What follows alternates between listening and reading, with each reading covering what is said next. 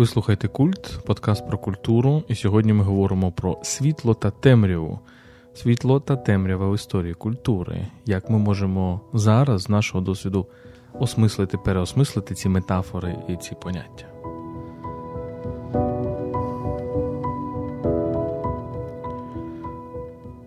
Мене звати Володимир Єрмоленко, я український філософ, і зі мною Тетяна Огаркова, українська літературознавиця. Це наш майже сімейний подкаст, культ подкаст. Отже, сьогодні ми говоримо про ці теми. Я думаю, що ми почнемо з нашого досвіду, українського досвіду життя в блекауті.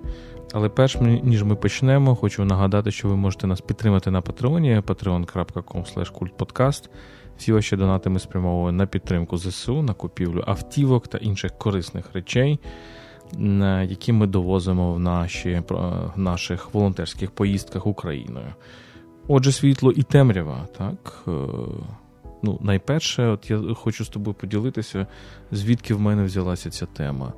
Я раптом почав на Фейсбуку постити картини переважно барокових майстрів, так, е, Делятура, Ван Гонкоста, Рембранта, Караваджо.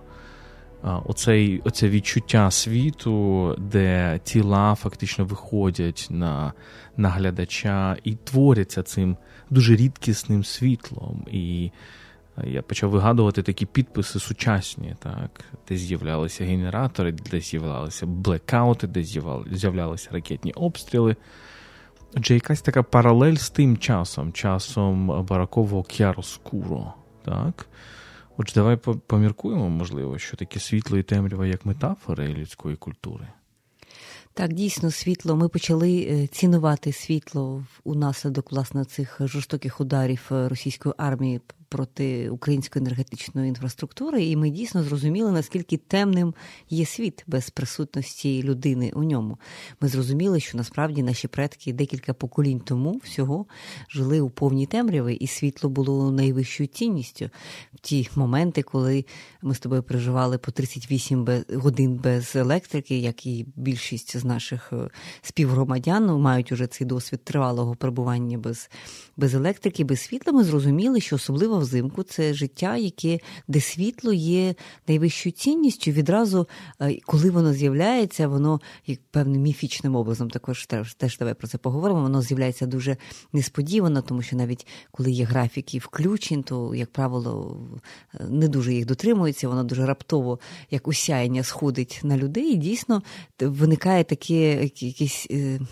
Е, обожнювання світла, якого, можливо, ми не мали ще рік тому, коли ми е, сприймали електроенергію, постійне світло як певну даність. І це нас відсилає власне до до, тих е, до тих епох, про які ти говориш. Ми сьогодні спробуємо розгорнути наш, нашу нашу історію ширше, ніж епоха бароко. Е, але дійсно світло, яке є не просто світлом, а символом так, чогось важливого, або це може бути якоїсь божественної благодаті, або якоїсь людської теплоти або якогось взагалі людського виміру, так? коли ці обличчя, вони е, так, я згадую цю картину Делятура, нагадаю, як як вона називається, де ця свічка і людське обличчя. так?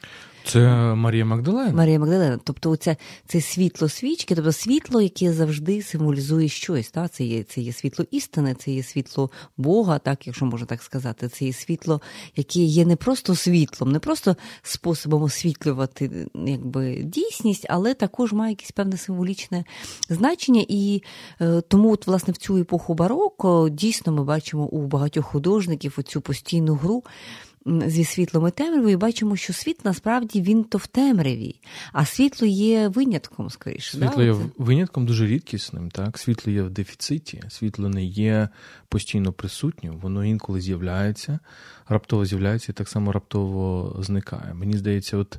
Е, якщо так е, сформулювати оцю якусь філософську філософське зерно цієї техніки к'яроскуро, відомої ренесансної, але передусім, мабуть, барокової техніки, так, оцієї світло тіні, Кіароскуро ідентифікується, асоціюється передусім з Караваджо і з, з його учнями, його послідовниками. Можемо згадати такі імена, як сам власне Мікеланджело Ді Караваджо, а, але так само нідерландський живопис дуже потужний. І Це і Рембрандт, і Ван Гонхорст. І так само французький французький живопис Жорж де ля Тур, мабуть, най, найцікавіший в цьому сенсі, найвідоміший, але є багато так і інших. І от ми, коли записували з тобою епізод про бароко, у нас є епізод е, культ подкасту про бароко, ми на цьому наголошували. На цій відмінності барокового сприйняття світу від ренесансного сприйняття світу. Звичайно, кіароскуро це не не тільки не суто барокова техніка, тому що в історії мистецтва ми не є мистецтвознавцями, але так поверхово можемо сказати, що ну, вона, очевидно, є в Ренесансі, передусім у Леонардо. Я думаю, що у нас перед очима не тільки Джоконда, де очевидні ці, ця гра з тінню, але й так само я дуже пам'ятаю ці, цю картину Іван Хреститель так, у Леонардо, де ми бачимо це обличчя, яке йде йде фактично з темряви. Але з іншого боку, от якщо порівнювати цих двох Мікеланджелів, так, Мікеланджело Буонаротті і Мікеланджело Ді Караваджо, між, між якими фактично ну, десь більш ніж півстоліття відмінності, дистанції, майже століття дистанції. І от перед очима, наприклад, е, Секстинська, стеля Секстинської капели Мікеланджело, так, де все на світлі, де все оприявне, де все має чітку е, чітку цю колористику, чітку, чіт, чітку прозорість. Ми все бачимо. Ми навіть бачимо речі дуже нібито таємні, які мають бути приховані, а саме е, зад Бога Отця. Ми його бачимо так, на стелі дуже еротичний, такий, можливо, гомоеротичний образ Мікеланджело. Так? Тобто ми бачимо навіть речі, які ми мали би не бачити. Потім оця вівтарна частина Мікеланджело, де він малює страшний суд, останній суд Геракла в тілі Адама е, із обличчям Адама, і де всі святі вони абсолютно не. Вони не мають одягу, вони оголені. І потім, після вже Триденського собору, значить, художників змушувала католицька церква, просто учнів е, учнів Мікеланджело замальовувати оці тіла. Е, це, без сумніву, не історія Караваджо, тому що Караваджо фактично він нам, подивіться, на на, на всі його картини, на е, покликання Матвія, де вся картина, немов освітлюється цим снопом світла, або на Давід з головою Голіафа, кілька картин його, так, або на навернення Саула. І, і, і дуже багато ми справді бачимо темряву, і раптом ці темряві раптово ми бачимо ці тіла. Так, мені здається, що відмінність тут полягає в іншому світопереживанні двох різних епох. Так, Якщо ми говоримо про Ренесанс, то очевидно тут є ідея певної е, прозорості, певної всевидимості світу, певної якби е, здатності людської осягнути весь цей світ, його зрозуміти, проінтерпретувати, навіть е, так, якби зрозуміти і людиноподібності цього світу, або не подібності, а співмірності. Людина є здатною повністю побачити, осягнути навіть божественні речі, так, і розгледіти цей так би мовити, зад Бога Отця. Чому ні? Тобто вона є, тобто це є таке певне оптимістичне переконання в тому, що людина є певною мірою десь там в центрі, вона вона розуміє, да, вона е, вона може осягнути світ. І абсолютно інше світовідчуття в епоху бароко, так, тобто ця, е, це домінування постійно темряви, з якої ледь-ледь подеколи вириваються якісь фрагменти, чи це обличчя, так, чи це фрагм... чи це свічка, чи це якась сцена сцена, так, навколо стола, так, декілька облич, так, а решта воно в такій темряві перебуває. Це епоха, яка говорить, от в бароко ми теж тобою в тому подкасті, який ми записали про бароко, говорили і про цю барокову складку, так, і про те, що в бароковому світозвідчутті, світопереживанні є розуміння того, що істина про світ, вона десь там захована, так, заплутана. Це епоха лабіринту, так, це епоха переконання в тому, що до істини, так, і до розуміння нас веде не прямий якийсь шлях, не проспект, так, а, а лабіринт, так, де ми губимося, так, цей шлях не є очевидним. І оце світо таке переживання, воно тим більше робить цінним те, що здавалося е, якби самоочевидним і даним в епоху Ренесансу. Бароко воно говорить про це розгадування, постійне розгадування світу по якимось там слідам, як свого часу про це Жильделюс писав, так? От про про цю складку, про барокко, власне, власне, от в цьому розумінні. От ми істину шукаємо по якихось таких прихованих слідах, але вона ніколи не є нам даною від початку. Це... І... Так, це, до речі, дуже дуже цікаво. О, о, Загадка, барокова загадка проти ренесансної формули. Так? Ренесанс е, шукає там, золотого перетину, число Фібоначчі, так? Е, знайти якусь магічну формулу, яка яка пояснить світ, яка яка, яка буде цим філософським каменем, який дасть відповіді на всі питання. А бароко ні. Так, Бароко каже, що на кожному кроці в тебе буде загадка, в тебе буде ребус. А, І і тому такі популярні в літературі, так, бароковій літературі, оці, оця формула символу, загадки, так, тому такий символьний світ, тому що бароко нам каже, жодна річ, на яку ти не дивишся, вона не є тією річчю, яку ти її сприймаєш. Вона є передусім символом, вона є шифром. Ну і це, звичайно, коли ми читаємо наших барокових е, творців. Е, Сковороду та багатьох інших, ми бачимо цей дуже заплутаний заплутаний світ е, загадок. Так, Це натяків. культура ребусу, так? Це так. культура ребусу, де відповідь не є лінійною. Так? Тобто, що таке ребус? Так? Це якби така певна загадка, це шифр, так? це культура розшифрування, так? де для того, щоб дійти до до відгадки, треба пройти певний шлях. І він ніколи не є лінійним, простим і е, у такий у вигляді формули. Тому от сковорода, так? Ми цього року дуже багато говоримо про сковороду, е, тому що відзначаємо річницю, власне, важливу, і якби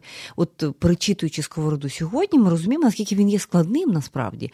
Навіть такі речі, які нам здаються хрестоматійними, наприклад, там про те, що світ е, ловив мене та не спіймав, і такі речі, ми розуміємо, що насправді це є це є ну, доволі складні речі, доволі доволі складні посили, які він зашифровує у своїх таких цих всіх сентенціях. Це культура приховування, а не ем, як це сказати, а не експозиції. Так, так ну і. Все ж таки, я думаю, що темні часи вони вони дають це мислення через загадки, тому що вони вони дають тобі відчуття, що життя це такий от постійний пошук нових відповідей на нові питання. Так? Е, е, навіть якщо в тебе відчуття, що ти знайшов відповідь на всі питання світу, раптом питання змінилися. І мені здається, що війна насправді теж вчить цьому, тому що. Мабуть, одна одна з речей, е, якої ми вчимося під час війни на різних етапах, це те, що кожен день може бути абсолютно ставити перед тебе абсолютно інші проблеми і ти не можеш мати одну відповідь на всіх. Так? То у нас, значить, не було бензину, і всі е, люди з електрокарами казали: Вау, ми в дамках, бо у нас електрокари. Потім у нас зникла електрика, і люди з електрокарами виявилися, що їм дуже потрібен бензин. І потім вони почали заряджати свої електрокари від бензинових генераторів, та або від інших генераторів, які, тобто, це такий парадокс цієї епохи. Тобто, це складна епоха, да, коли ти почнеш це такий ну, жартівливий, такий прагматичний приклад ти наводиш, але також ми, можливо, до цього ще повернемося. Оце зовнішнє світло, яке є на цих барокових картинах, так, у Делятура, у Караваджо, і яке ми так теж переживаємо, от бачимо, маємо цей досвід. Воно також про світло зовнішнє і світло внутрішнє. От такою усталеною є зараз такі, да, такі твердження про те, що українці здатні жити без світла, тому що це світло всередині нас. Це також про те, що українці, попри ці всі обставини е, дуже темні, насправді здатні е, шукати і знаходити, що що важливо, відповіді на всі ці виклики всередині себе. Ну і тут цікаво, ми колись з з моїми студентами в Києво-Молянській академії, от нещодавно ми обговорювали е, Жозе Сарамаго, його роман Сліпота, і дуже цікаві думки прозвучали щодо еволюції очей. Так, Ми можемо взагалі думати над культурою. Що таке культурна історія очей? На іконах середньовічних очі це якраз не спосіб бачення, а це джерело світла. Так? Джерело цього внутрішнього світла. От Дуже важливо, якраз Ренесансна революція. Вона каже: очі, так, можливо, джерело світла, дзеркало душі, але це передусім інструмент бачення. І е, Ренесанс знаходить перспективу, пряму перспективу. Ми про це говорили. Так, Брунелески, пряма перспектива. Вона дає відчуття глибини. Так, Картина вже стає до певної міри тривимірною, так, на відміну від е, середньовічних е, фресок мозаїк, де є там обернена перспектива і так далі, але це тривимірність. Бароко певною мірою. От Чим відрізняється, мені здається, Кіароскуро Леонардо від Кіароскуро Караваджо. У Караваджо не так багато цієї. Тобто для Леонардо ця Кіароскуро це спосіб робити тривимірними тіла через тінь, через темряву робити ці тіла більш випеклими, тобто давати більше глибини. А що значить ти даєш більше глибини? Ти далі бачиш. Так? Угу. А, Тобто, коли ти вже робиш живопис перспектив, це значить, що ти глядач, ти дуже далеко бачиш. У Караваджо цього немає. Таке враження, що він знову сплющує цей цей, е, цей, це полотно, цей простір до якогось такої, ну, типовні темряві, і раптом якась блискавка, де ти бачиш тільки те, що перед тобою, це якесь велике озаріння. Так? Угу. Насправді тут мені здається, от те, що ми бачимо в бароко, і зараз давай вже, можливо, е, трохи ширше почнемо говорити. Насправді є певні пар- паралелі поміж різними епохами. Так, з одного боку, боку маємо бароко, так, його відповідником дещо пізніше стосовно цієї проблематики світло світло і темрява, про яку ми говоримо, був би, можливо, романтизм. Так? Тоді, як коли ми говоримо про відродження і про цю про цю е, видимість, так, про цю прозорість, про цей простір, який нам дає е, цей е, візуальний код відродження, якщо можна так говорити, ми можемо знайти в епосі просвітництва так, якісь теж еквіваленти. Тобто постійно така історія йде таким певним циклічно, так. циклічним або маятником, вона якось так рухається. Ми ще жодного слова не сказали про античність, але але античність і відродження є очевидною реплікою до античності, античність як світ. Ем, ну, все-таки утвердження цього бачення, да, цієї прозорості, мені здається, цього світла. І тут, до речі, ем, дуже важливо також можливо сказати про кліматичні зони, да, тому що все-таки античний світ це світ середземноморський, це світ, де світла ну, суто фізично присутня набагато більше, це є світ набагато тепліший, і коли, е, тобто це це не європейський час, це трошки інша, інша ситуація. І там сонце, скажімо, світ сонця ніколи не був е, в певному дефіциті. Да? Оці ці античні образи вони мандрують крізь європейську культуру аж до ХХ століття. Я постійно в мене перед очима стоїть кам'ю, так і його от образ Алжира, який він порівнює з античною Грецією, да? оцього надлишкового сонця. Ми з тобою, коли були, пам'ятаєш, і і в Греції ми були, і, і, і в Італії, і в Римі, нас завжди вражало, що вся архітектура, яка там є, зокрема давня архітектура, вона побудована в такий спосіб, щоб захищати людину від сонця. Да? Тобто сонця забагато, світла забагато.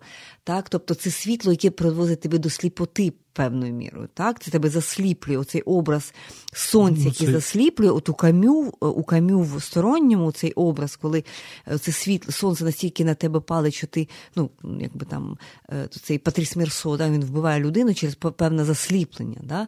Забагато світла теж приводить до сліпоти.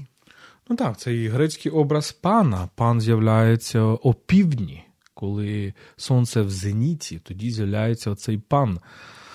Бог пан, який, в принципі, є джерелом цього хтонічного, так, який є запереченням певної міри людяності або відмінності людини від від тварини. Е, Так, це дуже цікаво. Щодо цієї архітектури, то справді е, звернімося до джерела самого поняття стоя. Так, сто, Ми кажемо стоїчні філософи, філософи стоїки. А звідки стоя? Стоя насправді це певний тип архітектури, це крита галерея. І ми з тобою були в Афінській стої, ми відчули, що це. Ти дуже добре себе почуваєш в цьому мармурі, холодному мармурі, справді закритий від е, від променів сонця, і ця прохолода тебе рятує фактично. Тобто це захист від істини, так? це це захист від світла. І філософія стоїків, ми можемо продовжити цю метафору, це е, певна здатність витримувати спокуси як насолод як страждань, так і насолод. Так? Не не піддаватися ані надміру страждань, не боятися страждань, болю, смерті і так далі, але в тому числі не піддаватися спокусі надміру, надміри насолод, надміри світла, можна сказати. Так? Тому Тому це теж дуже цікаво. Тому античність, так, це все-таки епоха, в якій забагато світла, так, хоча теж античність різна, так, пам'ятаємо цю класичну е, книгу Фрідриха Ніцше, так, е, про де, власне ця теза про діонісійське та аполонічне в, в грецькій культурі, про про те, що на певному етапі перемагає власне це е, аполонічне начало народження трагедії з духу музики. Так, оце власне його книгу я маю на увазі. 1871 року. І, власне, Діонісійство, як скоріше темне, таке хтонічне, я не знаю, морське, якесь підводне, підземне, якесь начало, хаос, так, на яку, на зміну якому приходить космос. Так, Оце прозоре мистецтво, це мистецтво ясності, так, і міри, так, от стоїчної міри, ані забагато задоволень, ані забагато страждань, тобто якась ідея золотої середини, це скоріше той, той ідеал, той той ту модель, яку дає антична культура, яку потім підхоплює відродження через голову, очевидно, середніх віків. Так він підхоплює цю ідею, і можна говорити про те, що античність, так само як і відродження, це є скоріше епохи, які меншою мірою, ніж інші епохи, відчували або переживали цей дефіцит світла.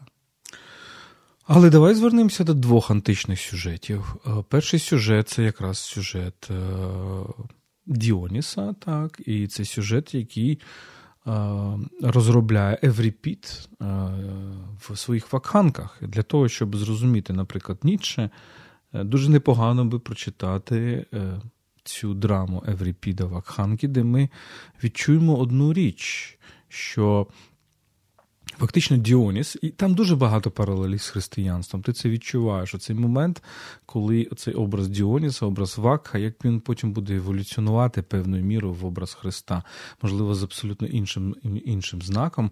Але е, ключ цієї драми в тому, що е, той, хто не визнає. Е, Діоніса, так, той, хто не визнає культу Вакха, на того Вакх е, принципі, засліпляє йому очі, заважає йому бачити аж до моменту, коли в принципі, це призводить до такого божевілля матері, яка вбиває свого власного сина, так, не не, не, бачачи, е, не бачачи цього. Тобто. Певною мірою це така дуже цікава метафора, що насправді, якщо ти хочеш бути дуже раціональним і бути сліпим щодо цього діонісійського, так, ірраціонального боку, то насправді ти стаєш гіперірраціональним. От тоді ти стаєш божевільним. Коли ти хочеш бути дуже розумним, коли ти хочеш ігнорувати божевілля, ігноруючи божевілля, ти сам стаєш дуже божевільним. Так, так, Бо ти не бачиш цього іншого боку боку існування, і це інший бік існування просто тобі мститься, бо ти не знаєш, як з ним поводитися. Оця це та сама ідея засліплення світлом, яка через античну Грецію так іде аж до ХХ століття, до кам'ю ідея засліплення від прозорості, від всевид.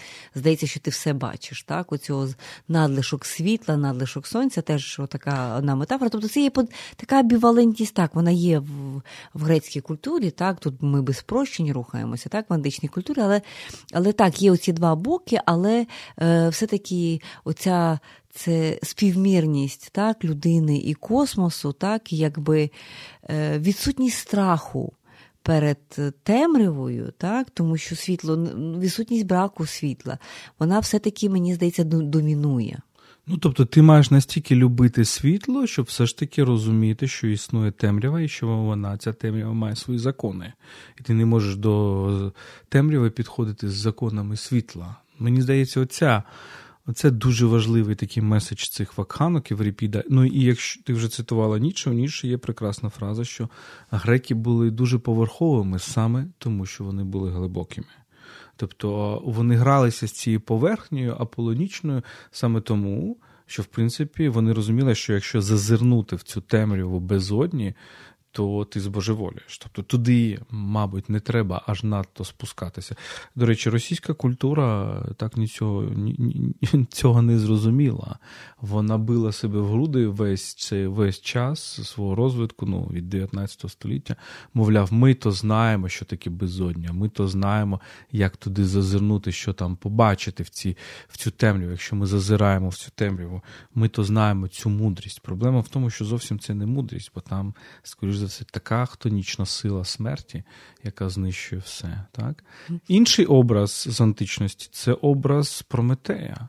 І інша е, драма з тих часів, здається, це і схіл, Прометей, якщо не помиляюсь, так, і Прометей закутий, на що потім буде Шеллі відповідати вже в 19 столітті Prometheus Unbound, Прометей розкутий.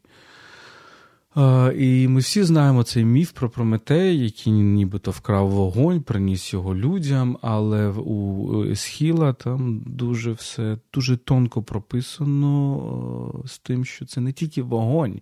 З цим світлом вогню фактично Прометей дав людям все, дав людям їхню людяність, дав людям їхню здатність бути людьми, дав всі їм навички, мистецтво, е, технології, як би ми сьогодні казали, і дуже важливо дав їм відчуття майбутнього.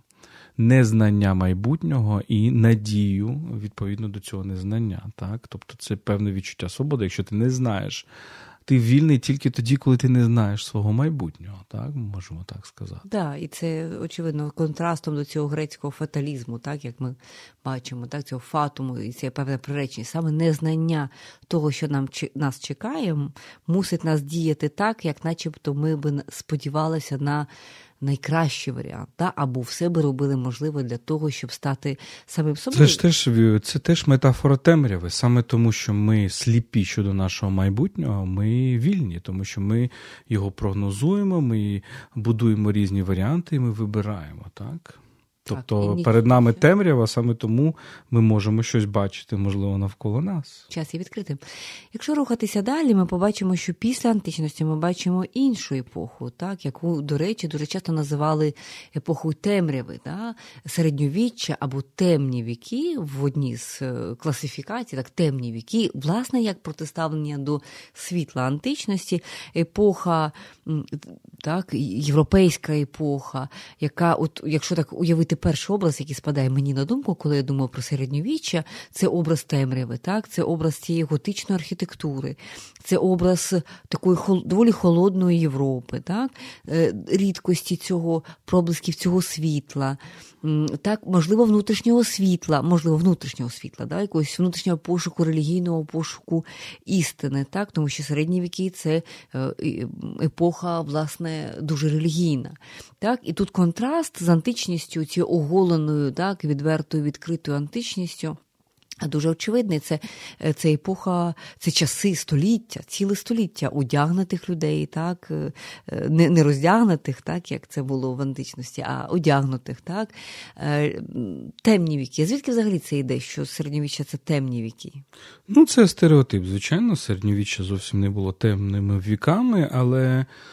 Ну, можемо сказати, що цей новий культ Ренесансу, який виник в ну, поетапно, він виникав в різні е, так, епохи, і в 18 столітті, і в 19-му таких істориків, як Жуль Мішле, так, який погано ставився до середньовіччя, добре ставився до Ренесансу, тому що до цієї сили відродження життя, як він, він вважав. Але ну, без сумніву, середньовіччя ну, стереотипно його вважати темними віками, тому що там було багато світла, багато цікавого, багато багато, багато розуму теж. І це, мабуть, окрема тема. Але от ти ти згадала готику. Готика ж була не скрізь. Ми так асоціюємо середньовіччя з готикою, але досить приїхати в Італію і зрозуміти, що готика, в принципі, вона ж тому і називалася і вона була названа італійцями готика, бо це, мовляв, варвари. Так? Це люди, які не знають оцих наших римських пропорцій. І, е, е, здається, тільки в північній Італії готика, хоч якось там прийшла на певному етапі. А якщо ти перебуваєш там в тому самому Римі, ну де готика в Римі? Її там Ні, ну в Римі ні, але її повно трохи трохи пів, північніше у той саме Франції, так якби це оці варвари дійсно вони будували ці готичні собори, так дуже цими химерами, так, цими такими ну доволі страхітливими фігурами, так, які які там, значить, на цих фасадах. Ну так, тобто собор і химери, які мають відлякувати нечість, тобто собор як місце посеред темряви щось таке стронгхолд та така фортеця захисту від темряви, захисту від нечисті, певною мірою. Так, ну ми з тобою поговорили про різні епохи. Е, Якось ми так перестрибували. Отже, Ренесанс після середньовіччя, потім бароко, потім яке знову повертає темряву, і потім 18 століття рококо і епоха просвітництва. Так, Де знову метафора світла з'являється французькою це «лілюм'єр», світло в множині. Е, німецькою Aufklärung, прояснення, так?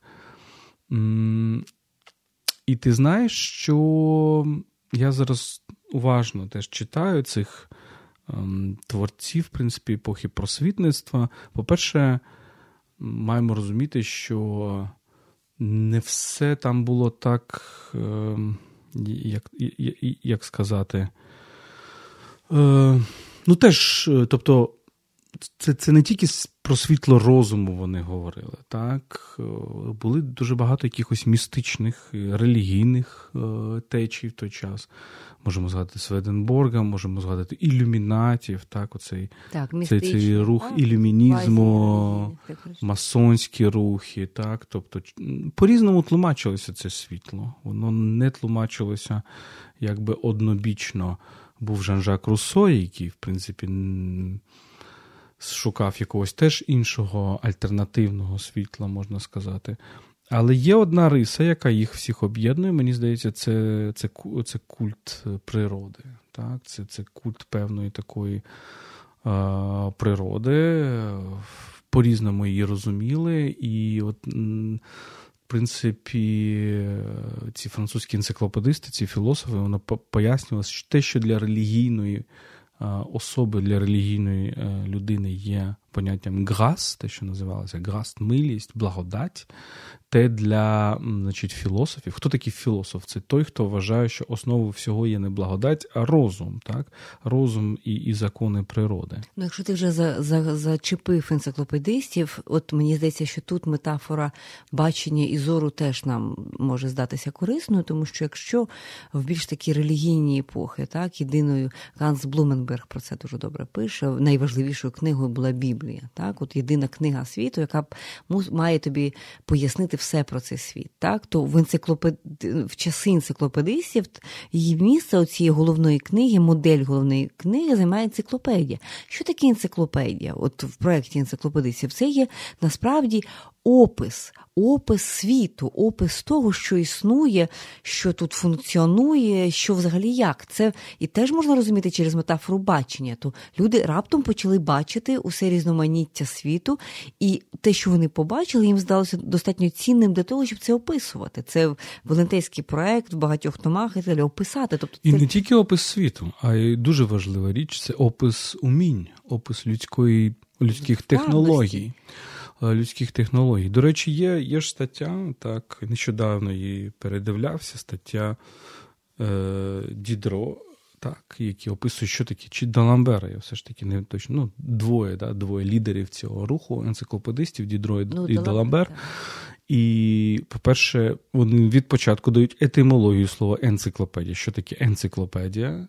Е, Префікс N означає певну єдність, так. Циклос, кіклос означає коло, так? Угу. коло. І педія це пайдея, це виховання, це навчання. Тобто це така претензія на те, щоб побачити все. Так? Це певне все бачення. Так, от я до того і кажу, що так, ну, все-таки повертаючись до думки про бачення і про світло. Тобто, це е, проект енциклопедії це про те, щоб вивести на світло, на світло розуміння, бачення, так, е, е, от, власне, цей людський світ так, людські вміння, людські технології, природу, все, що буває, так, і це є те, що ми побачили, є достойним, гідним того, щоб його відповідно описати. Тобто, цей, тобто помістити це в таку велику книгу. І отже, книгою світу є не метафора, так, от якби Біблія, як певне, так, книга, яка натякає нам на істину про цей світ, та? книга, е, яка у такій ну, символічній, як сказати, формі описує, як е, світ з'явився і де тут, власне, в ньому істина, а зовсім з іншої точки зору, так, у такий всеохопний опису людської природи і природи взагалі. І людських умінь. Е, дуже важливо, що один із один із нервів цієї статті, е, так, яка пояснює взагалі проект енциклопедії, це те, що всі навички майстрів, от, та, тобто середньовічний світ, де майстер ховає своє своє ремесло, знання, як він це робить. Це передається через учнів. Це, в принципі, втаємничене знання. Тобто весь людський світ це певна певна послідовність, послідовність, певний ліс утаємниченостей, так, де де кожен ремісник е, хранить, є хранителем якогось таємного, напівтаємного знання, як робити певні речі. Так от, що намагається робити Дідро і Д'Аламбер? Він, Вони намагаються витягти це потаємне знання. Тобто, грубо кажучи, що буде стаття в енциклопедії, як робити черевики, так, або як робити те і все.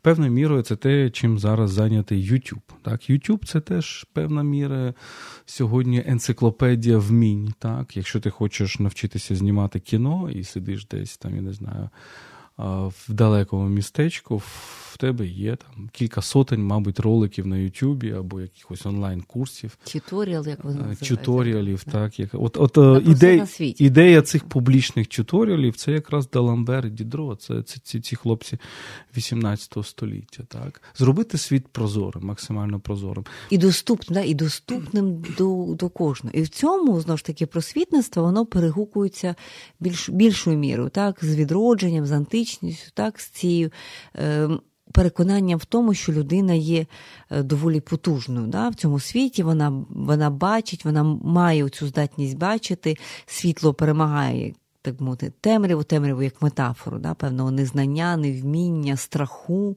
Так, в просвітництві немає страху. От мені здається, так, немає такого. А а, а в середніх віках є, да, от якби певний страх. Да? А от в просвітництві цього немає. І якщо ми подивимося, але знову ж таки. Є просвітництво, так, але потім маятник історії знову рухає. Хвилиночку, ще маємо оцей двійника просвітництва теж згадати. Це власне епоха Рококо епоха, в принципі, гедонізму, епоха теж дуже прозорого живопису. Зверни увагу, якщо ви подивитеся на картини майстрів Рококо, Фрагонар, чи Буше, чи деяких інших, ну, Фрагонар, мабуть, з французів найбільш відомий, ви побачите, наскільки цінується прозорість цього, прозорість тканини. Дуже важлива, та? прозорість кольорів, тобто замість таких от матових певною мірою таких солідних, важких кольорів Ренесансу чи бароко, у вас є такі. ну, Це, звичайно, епоха повітря. так? Ми з тобою ще запишемо, мабуть, епізод скоро про стихії в історії культури. Без сумніву, Рококо це якраз ем, епоха дуже повітряна. Шкіра у людей таке враження, що вона теж прозора, тому що вона видає все те, що з людьми відбувається, а з людьми відбувається, наприклад, оцей рум'янець на щоках. Тобто всі герої Фрагонара вони з цим рум'янцем, який свідчить або про сором, або про збудження. Отже, шкіра настільки прозора, що вона дає теж, вона дуже. Видає все, значить, що відчуває людина. Ну і без сумніву, це епоха лібертинських романів, це епоха еротики, це епоха воєризму. Дуже важливий метафора 18 століття, вуаєризм, Це також побачення, до речі. Оця ця історія про підглядання, так, про те, що що, що таке, хто такий вуаєр? Це той, хто підглядає над, над тим або за тим, що зазвичай є е, закритим від е, сторонніх очей. Тобто це теж метафора оцього бачення втаємниченого, так, е, такого, що якби і не кончому потрібно було бачити, і як такий цікавий такий феномен в але, як правило, в образі воєризму присутній е, образ того, що той, за ким підглядають, знають, що за ним підглядають. Так? Тобто це така подвійна гра в покривало, якого немає. Ми ніби вдаємо, що є покривало, що яке нас ховає, але насправді його немає. Знову ж таки, класична картина Фрагонара, яка називається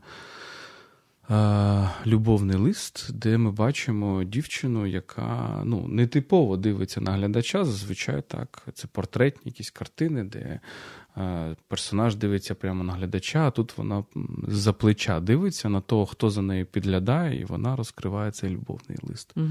Ось тому, ну і без сумніву, епістолярний роман цієї епохи, тобто Шодерло де Кло небезпечні зв'язки, Жан-Жак Руссо і багато що таке пістолярний роман. Це великий акт підглядання. Так, і взагалі це про те, що приватне стає публічним. Епістолярний роман це роман в листах, а листи так традиційно це є абсолютно особисті речі, правильно? І той самий Руссо, оця його сповідь, конфесіон, так це теж оця гра постійно з оголенням, так, е, театральним, дещо театральним оголенням свого внутрішнього життя.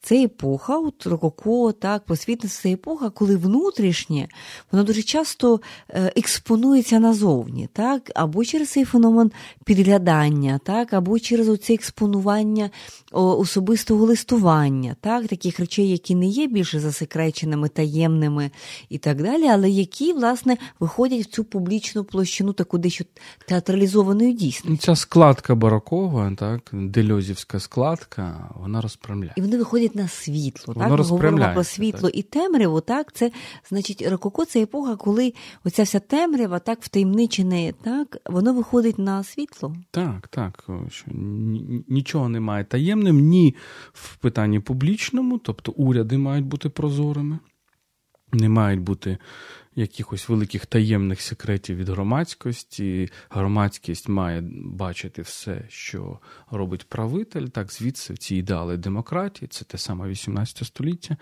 і в приватному житті, так, аж до моменту, що в принципі люди можуть читати е, твої листи. І, до речі, давай зафіксуємо оце, цей про про устрій, про суспільний устрій, про демократію, підзвітність, тому що ми ще два слова скажемо і про сучасність, нашу недавню сучасність. Насправді ідея про підзвітність і зрозумілість е, так це дійсно історичний феномен, який ні, не має такого вічного характеру. Так, монарху не потрібно було бути прозорим або пояснювати причини своїх рішень. Так, не в цьому полягало джерело його влади. Ця ідея прозорості і підзвітності підзвітності, вона теж є історично обумовлена, вона починається власне в ту епоху, коли і інші речі також стають видимими, на них проливається власне оце світло, так, на противагу темряві, яке продовжує існувати. Ну і цей культ прозорості, ми розуміємо, що без сумніву від цього тобто Рококо, 18 століття було періодом тотального розширення цієї прозорості, тотального розширення світла, аж до моментів, де ти не впевнен, а чи а чи справді має так далеко йти, наприклад, воєризм, так, a big brother is watching you, це, це можливо погане щось. І, в принципі, ми, мені здається, сьогодні теж живемо в епоху, коли ну, дуже якось не зовсім правильно е, деякі люди розуміють демократію як тотальну наскрізь прозорість і так далі, тому що, в принципі, є ситуації в житті, коли прозорості бути не може. І зараз ми про... живемо в цій ситуації. Ми розуміємо, що не може бути прозорості тотальної в... на війні, так? тому що не може. Е, не може, ти не можеш себе вести так, е, щоб ворог дізнав про то, дізнався про твої наміри. Отже, це все одно якийсь баланс світла і темряви має бути, так? Давай ще скажемо два слова про романтизм, так? Адже ця епоха дуже цікава, і вона скоріше, як мені видається, вона все-таки на боці цих темних епох, тому що це це певне повернення до теж до природи з одного боку, але це така природа бурхлива, така, це такі образи е, темряви. Ну, Як сказав Сергій Кримський мені в, інтерв'ю 20 років тому, романтизм відкриває ніч ніч. Так? так Або ми би сказали, нерває. перевідкриває. Так. Але от що мене цікавило в романтизмі, е, в межах того, що чим я цікавилася, це те, що в романтизмі дуже е, особливо в пізньому романтизмі, в другому романтизмі, у них є оця ідея е, бачення, да? зору вночі, так? ідея так, від Нерваля. Тепловізора. Так? Тепловізори, так? Оцього, Духовний цього тепловізор. Бач... Да, духовне бачення, тобто альтернативне бачення. Оця вся тема, яка йде від, від Нерваля і далі вже до, до, до 19 століття, потім до сучасників, про те, що е, людина насправді, коли вона не бачить фізично е, очима, так, вона здатна бачити якось по-іншому. Так, Це дуже часто поєднано з такими теж містичними, е, усілякими окультними подеколи ідеями про таке альтернативне бачення. Саме в, в ту епоху практикували оцей е, е, значить, зір без очей, так, і поширювалися на повному серйозі і теорії наукові, на той момент фізіологічні теорії про те, що людина вона бачить не очима, вона бачить усім, усією поверхною своєї шкіри, бо навіть такі тренування, проте людині закривали очі. Вона дійсно була здатна розрізняти світло і темряву, і деякісь речі. Тобто, оця ідея бачення в темряві, так, от вона в романтизмі є як у такого духовного бачення теж. Так, так. Ну і романтизм справді відкриває ніч. Згадаємо Новаліса, його гімни до ночі. Згадаємо Гофманівських героїв. Так, Там дуже багато темряви. Локус текстів Гофмана це, без сумніву, локус темряви. Це те, що відбувається в лісі, це те, що відбувається ввечері, це те, що відбувається вночі. Тобто, це, це без сумніву, дуже дуже важливий такий елемент романтизму, тобто перевідкриття таємниці. Якщо Руссо хотів бути, зробити людей прозорими один до одного, то Гофман знову ж таки сказав, що люди одна до одної це чорні скрині. Ми насправді нічого навіть про себе не знаємо, бо у кожного з нас може бути двійник. так, ем, І і без сумніву не знаємо нічого про про інших. І оця робота з таємницею воно, вона була великим двигуном 19 століття, тому що, зрештою. Е, воно от е, дає нам відчуття цієї глибини історії, от, от цих е, сивої давнини, як ми сьогодні кажемо, а, або або темної давнини, яка от в цих якихось скринях, так, в, в темряві підземель хранить якісь, якусь мудрість, яку ми втратили. Оце головний посил е, романтизму, тому він так активно починає працювати з минулим. І слава Богу, тому що дуже багато речей які потім створюють національні спільноти, відкриває саме романтизм, копаючи. Це така археологія минулого, так? Угу. через е, збирання пісень, через збирання етнографії і так далі. Ну, Ми, українці, епосі романтизму завдячуємо дуже багато. Бо якби її не було, ну не факт, щоб ми щоб запустилися ті механізми в культурі, які би почали оце зберігати, від, відроджувати, переосмислювати.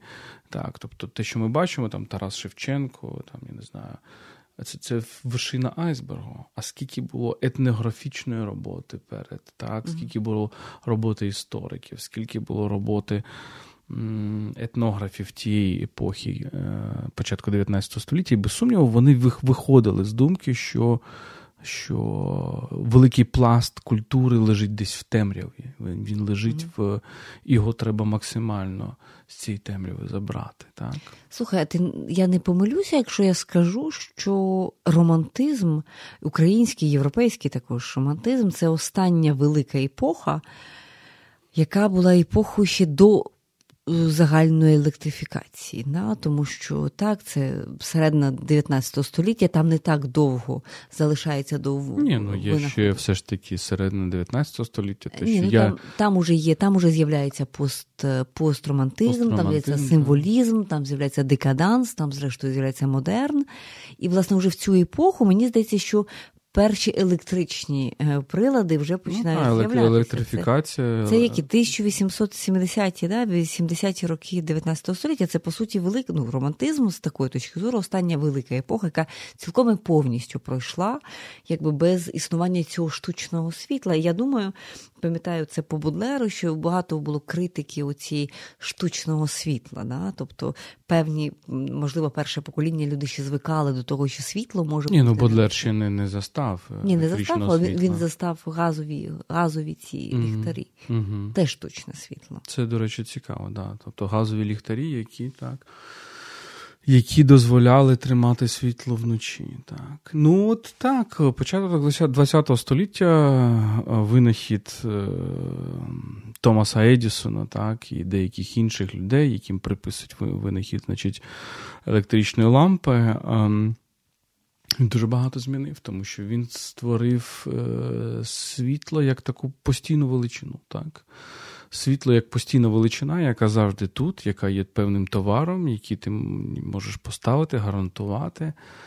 І тому, наприклад, в філософії з'являється дуже багато контртечій, які, мабуть, на це реагують. Ну, от, Наприклад, той самий Ніче, так, який фактично реабілітує ці темне Діонісійське, або Хайдегер, Мартін Хайдегер, його ключове поняття істина як алетея. Алетея, тобто це не неприхованість або не темрява, можна сказати, лете. так, Летея, лете це забуття, це оця річка лете. Лета в підземному царстві, яка яка є річкою забуття.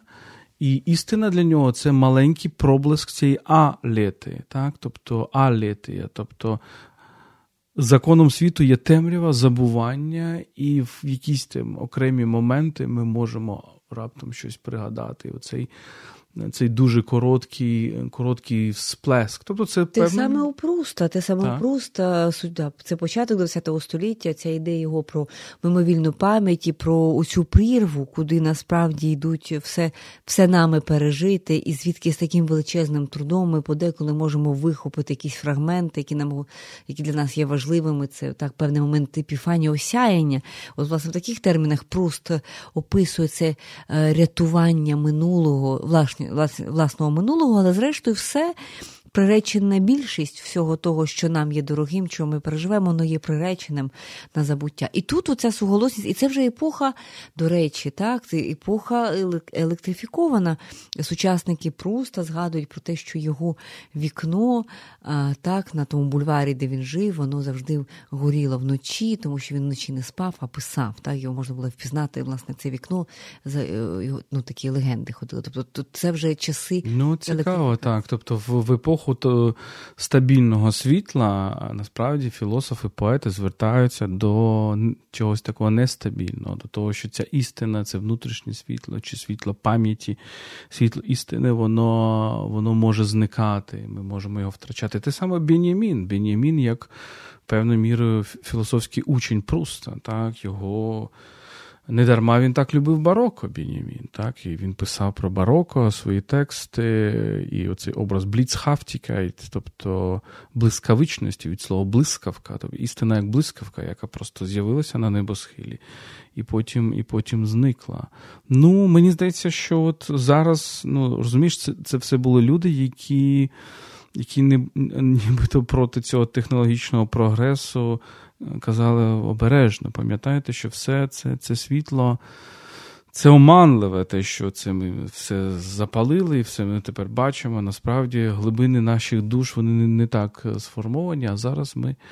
Бачимо, що це світло, не тільки ж світло фізичне, ми ж проговоримо про світло як метафору, а світло істини, світло дружби, світло співчуття, світло сміливості, речі настільки рідкісні, так, вони з'являються як блискавки і можуть насправді дуже швидко, і ми можемо їх втратити, але ми от настільки зараз відчуваємо це. так. Оця... І це головне, що це світло внутрішнє чи зовнішнє, воно перестає бути данністю. Да? Воно воно стає справжньою цінністю. Це те, що варто цінувати, це те, е, до чого варто прагнути. Воно не не є нам даним автоматично, воно вимагає великого, великої праці для того, щоб воно було. Як е, у стосунках, так, так і і зовні, так, і навіть в наших електричних мережах. Так, ну ось таким був була наша спроба подумати про світло і темряву в історії культури дуже насичений цей образ, і дуже цікавий, і цікаво продовжувати про нього міркувати. Але ми на цьому вже зупинимося. Це був подкаст Культ Володимир Єрмоленко і Тетяна Огаркова. Не забудьте підписуватися на нас на різних платформах, де ви нас слухаєте: SoundCloud, Apple Podcast, Google Podcasts, NV подкасти, Megogo та багато багато інших. І е, підписуйтесь на наш YouTube канал також. Там будуть не тільки вже є не тільки аудіо, але й відеорозмови. YouTube канал Культ Подкасту. Ну і не забувайте нас підтримати. patreon.com kultpodcast. З ваших донатів все до копійки йде на допомогу Збройним силам України, зокрема на закупівлю дуже важливих автівок, але не тільки автівок, також дронів, генераторів і так далі. patreon.com kultpodcast. Дякую, що слухаєте. Залишайтеся з нами.